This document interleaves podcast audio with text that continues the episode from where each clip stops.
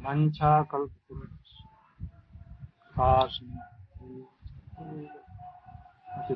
पावन् वैष्णवेभ्यो नमो महावदन्नाय कृष्णप्रेम। कृष्णाय कृष्ण हे कृष्ण करुणा सिंधो दीनबन्धो जगत्पते। गोपेश गोपिका कान्त राधा कान्त नमस्ते। सप्तकञ्चन गौराङ्गी राधे विषभानुसुते देवी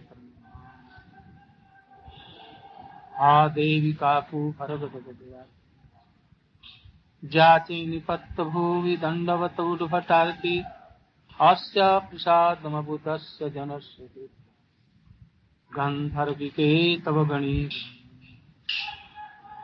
गणी अङ्गश्यामलिं छटाभिरभितो मन्दे कृतेन्दे जड्डञ्जागुदरोच समविदधतमपट्टम्बरस्य वृन्दारण्यनिवासिनं हृदिलसत्तामामो देशिको जलभूम् ध्यायन्। तवैवास्मि तवैवास्मि न जीवामि त्वया राधे संनय माम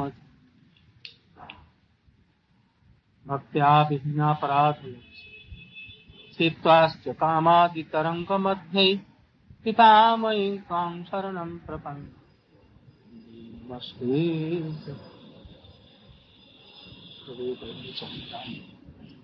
राधिकायै तदालय कृष्णाय कृष्णाय तदभक्ताय। वैराग्य जुग भक्ति रसं प्रयत्न पायन मान कृपाम्बुधिर्या पर दुख दुखी सनातनस्तम प्रभुमाश। श्री चैतन्य मनोभीष्टम स्थापितम स्वयं रूप कदा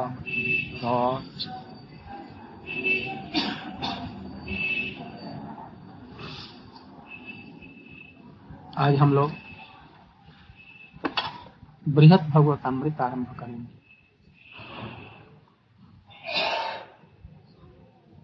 चतुर्मास व्रत के प्रारंभ से हम लोग इसको आरंभ किया। बहुत दिन बीच बीच में इन्हीं कारणों से कुछ दूसरा प्रसंग आ गया। रथ यात्रा के समय में रथ यात्रा का प्रसंग आ गया। और और भी कितने प्रसंग आए। इसलिए इसको बीच बीच में बंद करना पड़ा। किसी साधक के लिए, रागानुगा भक्ति के लिए जिसकी इच्छा है, उसके लिए ग्रंथ बड़ी उपयोगी है। कैसे भगवत भक्ति में हम प्रवेश कर सकते हैं। और भगवत भक्ति क्या चीज़ है? इस ग्रंथ में सांगो पांग रूप में वर्णन किया गया पहले खंड में हम लोगों ने वर्णन किया, नारद जी का चरित्र देखा।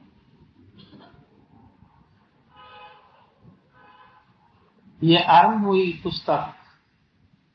श्रीमद भागवत जब समाप्त हो गई सात दिनों में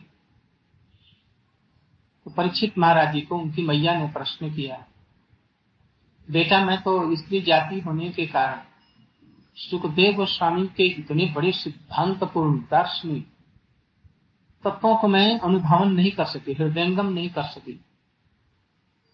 इसलिए तुम थोड़े ही शब्दों में, सरल सहज रूप में एक स्त्री जिसको समझ सके अच्छी तरह से, इस रूप में उसका सार हमको बता तो परीक्षित महाराज जी ने बतलाया एक नारद जी अपने स्वयं आचरण करने के, के बहाने उन्होंने भगवान की महिमा से भक्तों की महिमा और उस धाम की महिमा दोनों चीज़ बतला भगवान की महिमा किसे होती है। परिकरों से और उस धाम से। नारायण लोक में राष्ट्र नहीं हो सकता। है नारायण लोक में गोपियाँ नहीं जा सकती। गोप नहीं जा सकते। राम भी नहीं जाएँगे, हनुमान भी नहीं जाएँगे।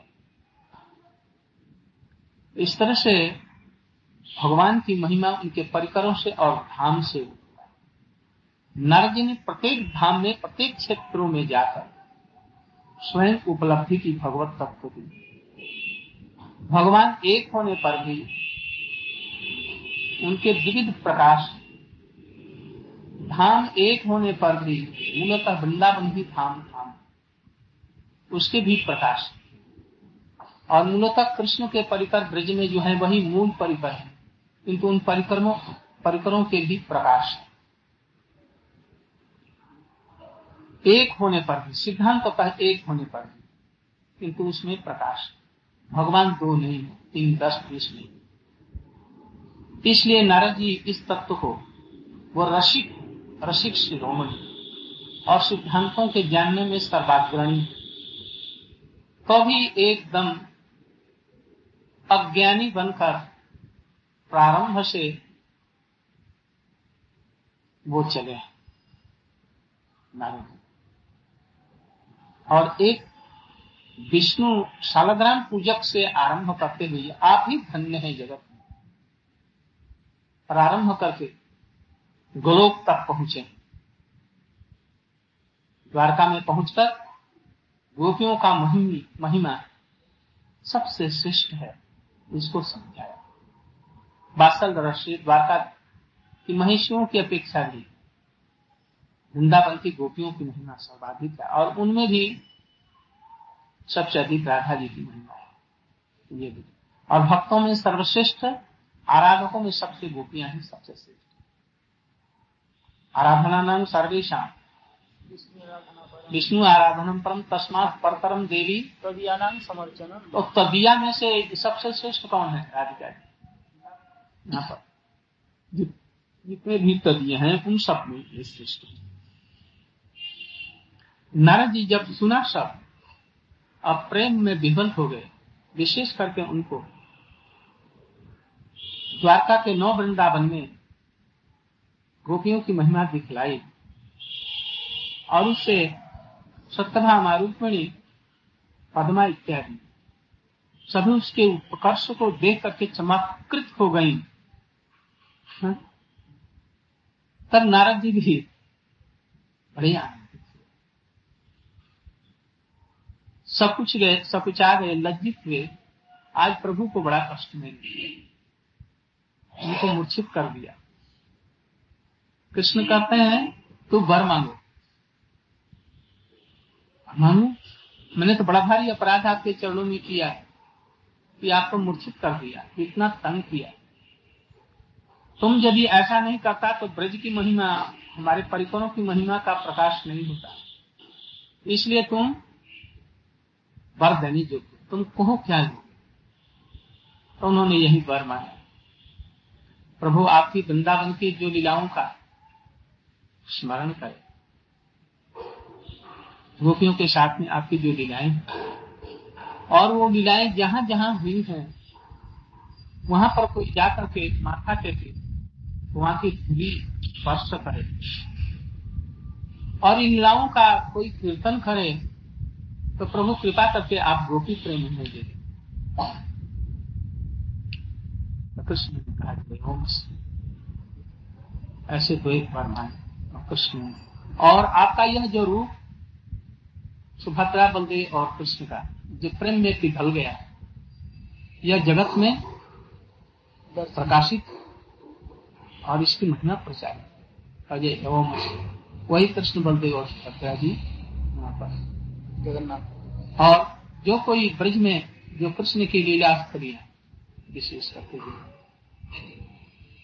नंदगांव, बरसाना, गोवर्धन, वृंदावन, जावर तेर कदम्ब उद्धव क्यारी, ये जहाँ पर बंसी बंसी विशेष करके गोवर्धन के ऊपर क्यारियाँ, और राधा पंडित क्यारी में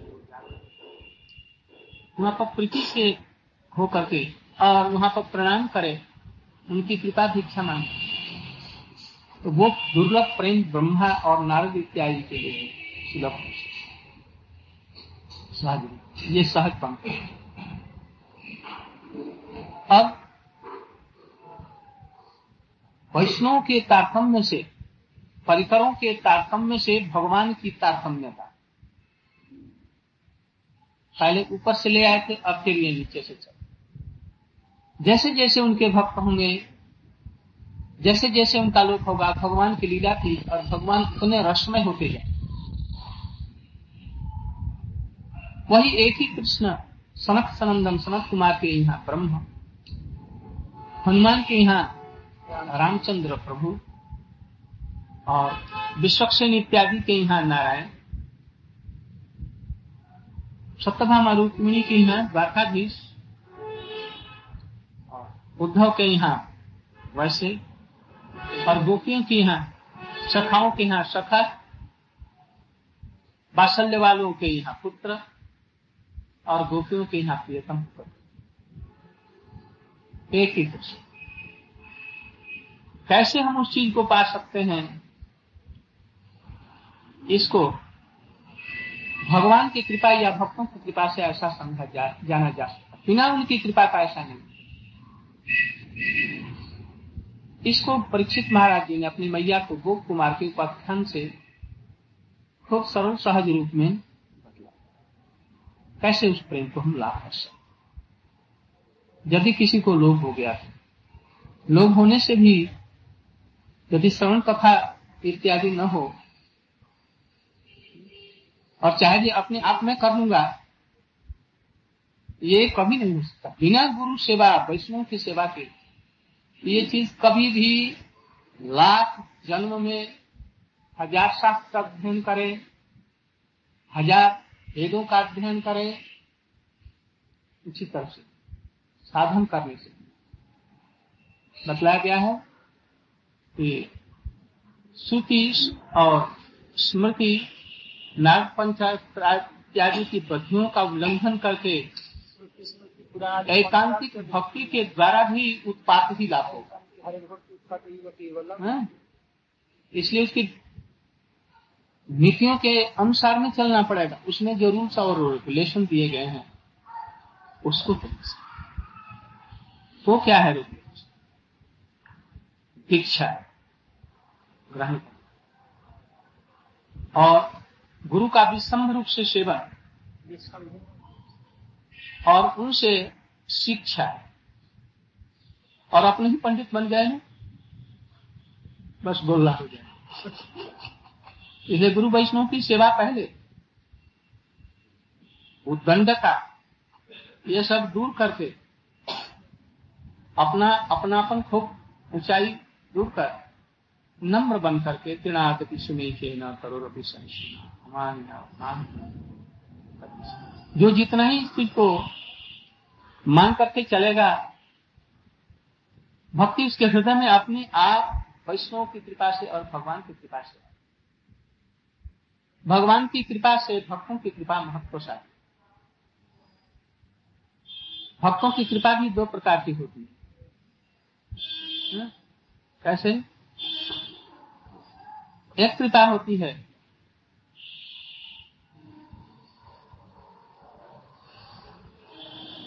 उत्तम श्रेणी के भक्त लोग हैं। वो लोग नहीं कृपा करें। अरे ये देखिए। जैसे भगवान किसी पर कृपा करते हैं तो भक्ति भगवान किसी पर कृपा करें तो वो तो ठीक है।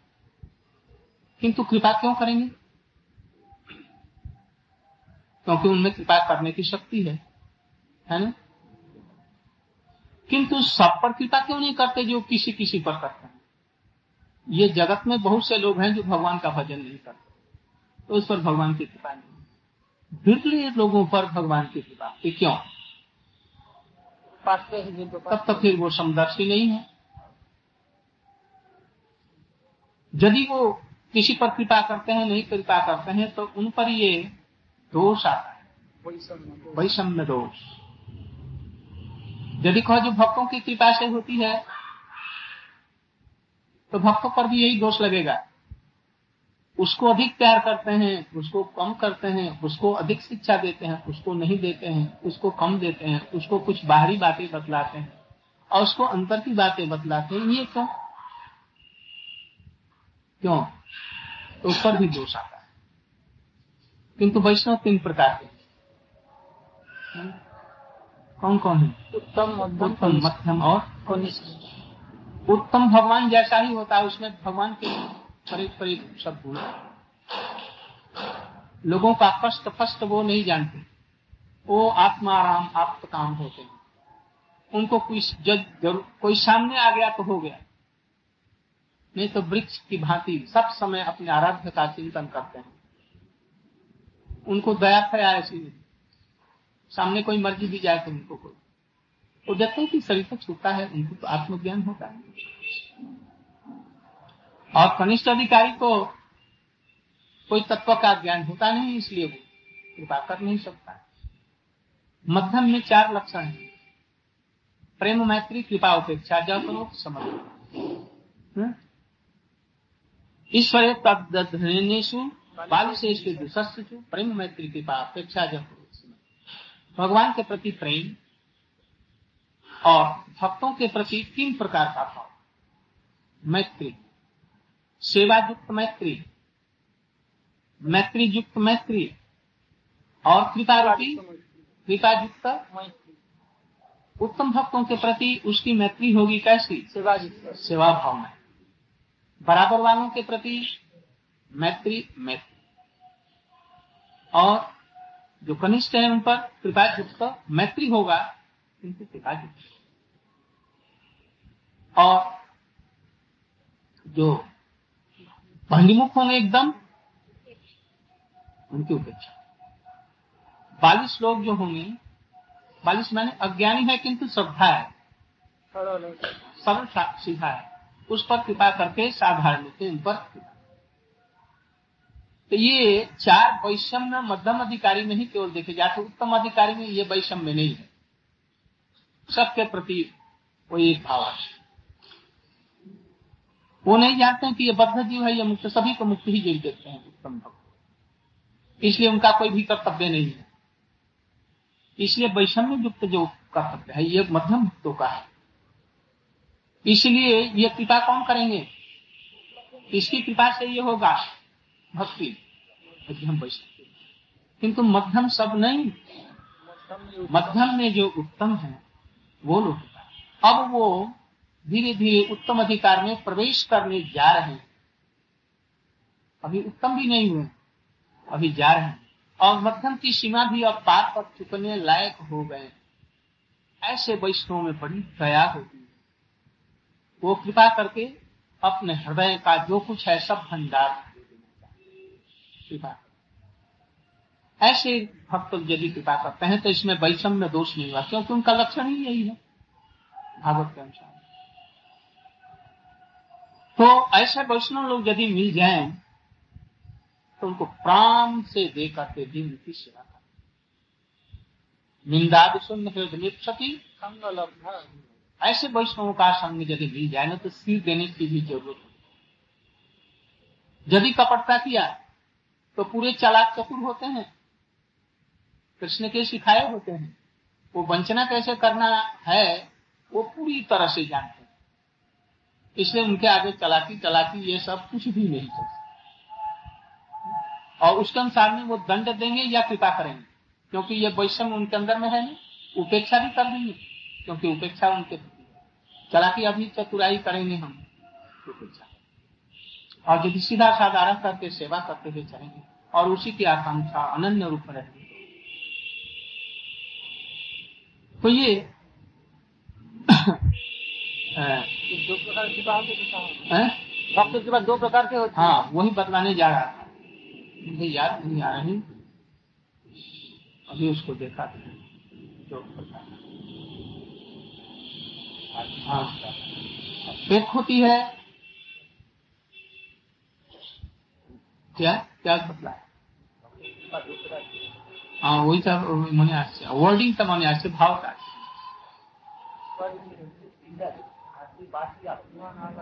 वो तो भगवान की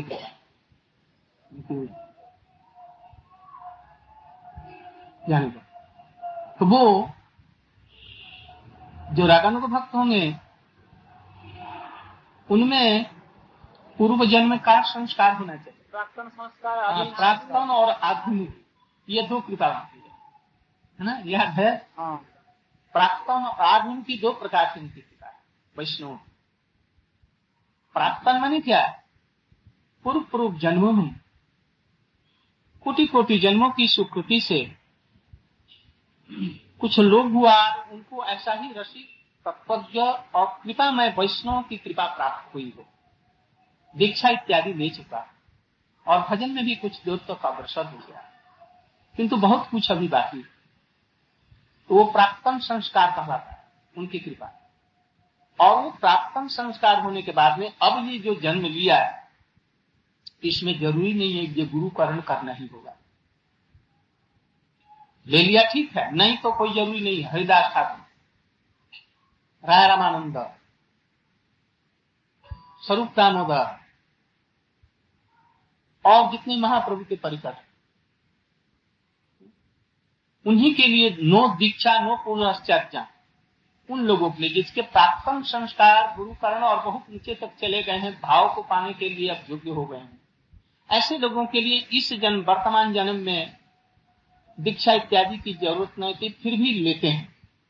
लोगों की शिक्षा के लिए, उपदेश देने के लिए? किंतु उनको वास्तविक में ज़रूरत नहीं।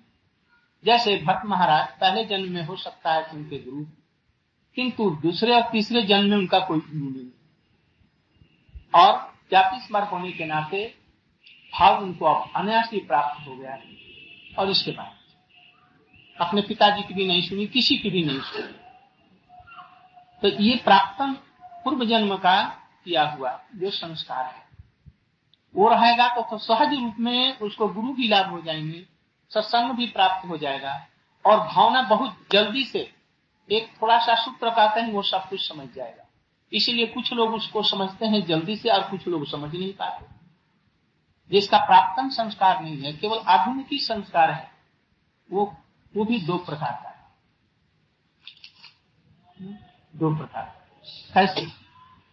जिन्होंने गुरु कर लिया इसके बाद में लोग उत्पत्ति हुई, भक्ति की इच्छा है और जिनको पूर्व जन्म का संस्कार होने से पहले ही से कुछ रुचि है। वो जान बूझ करके रसिक वैष्णव और ऐसे उत्तम मध्यम भागवत का वो कृपा लेगा। उससे दीक्षा लेगा रसिक वैष्णव से जान बूझ कर जो उससे उन्नत है। और बहुत जल्दी वो रैपिड प्रोग्रेस आ रही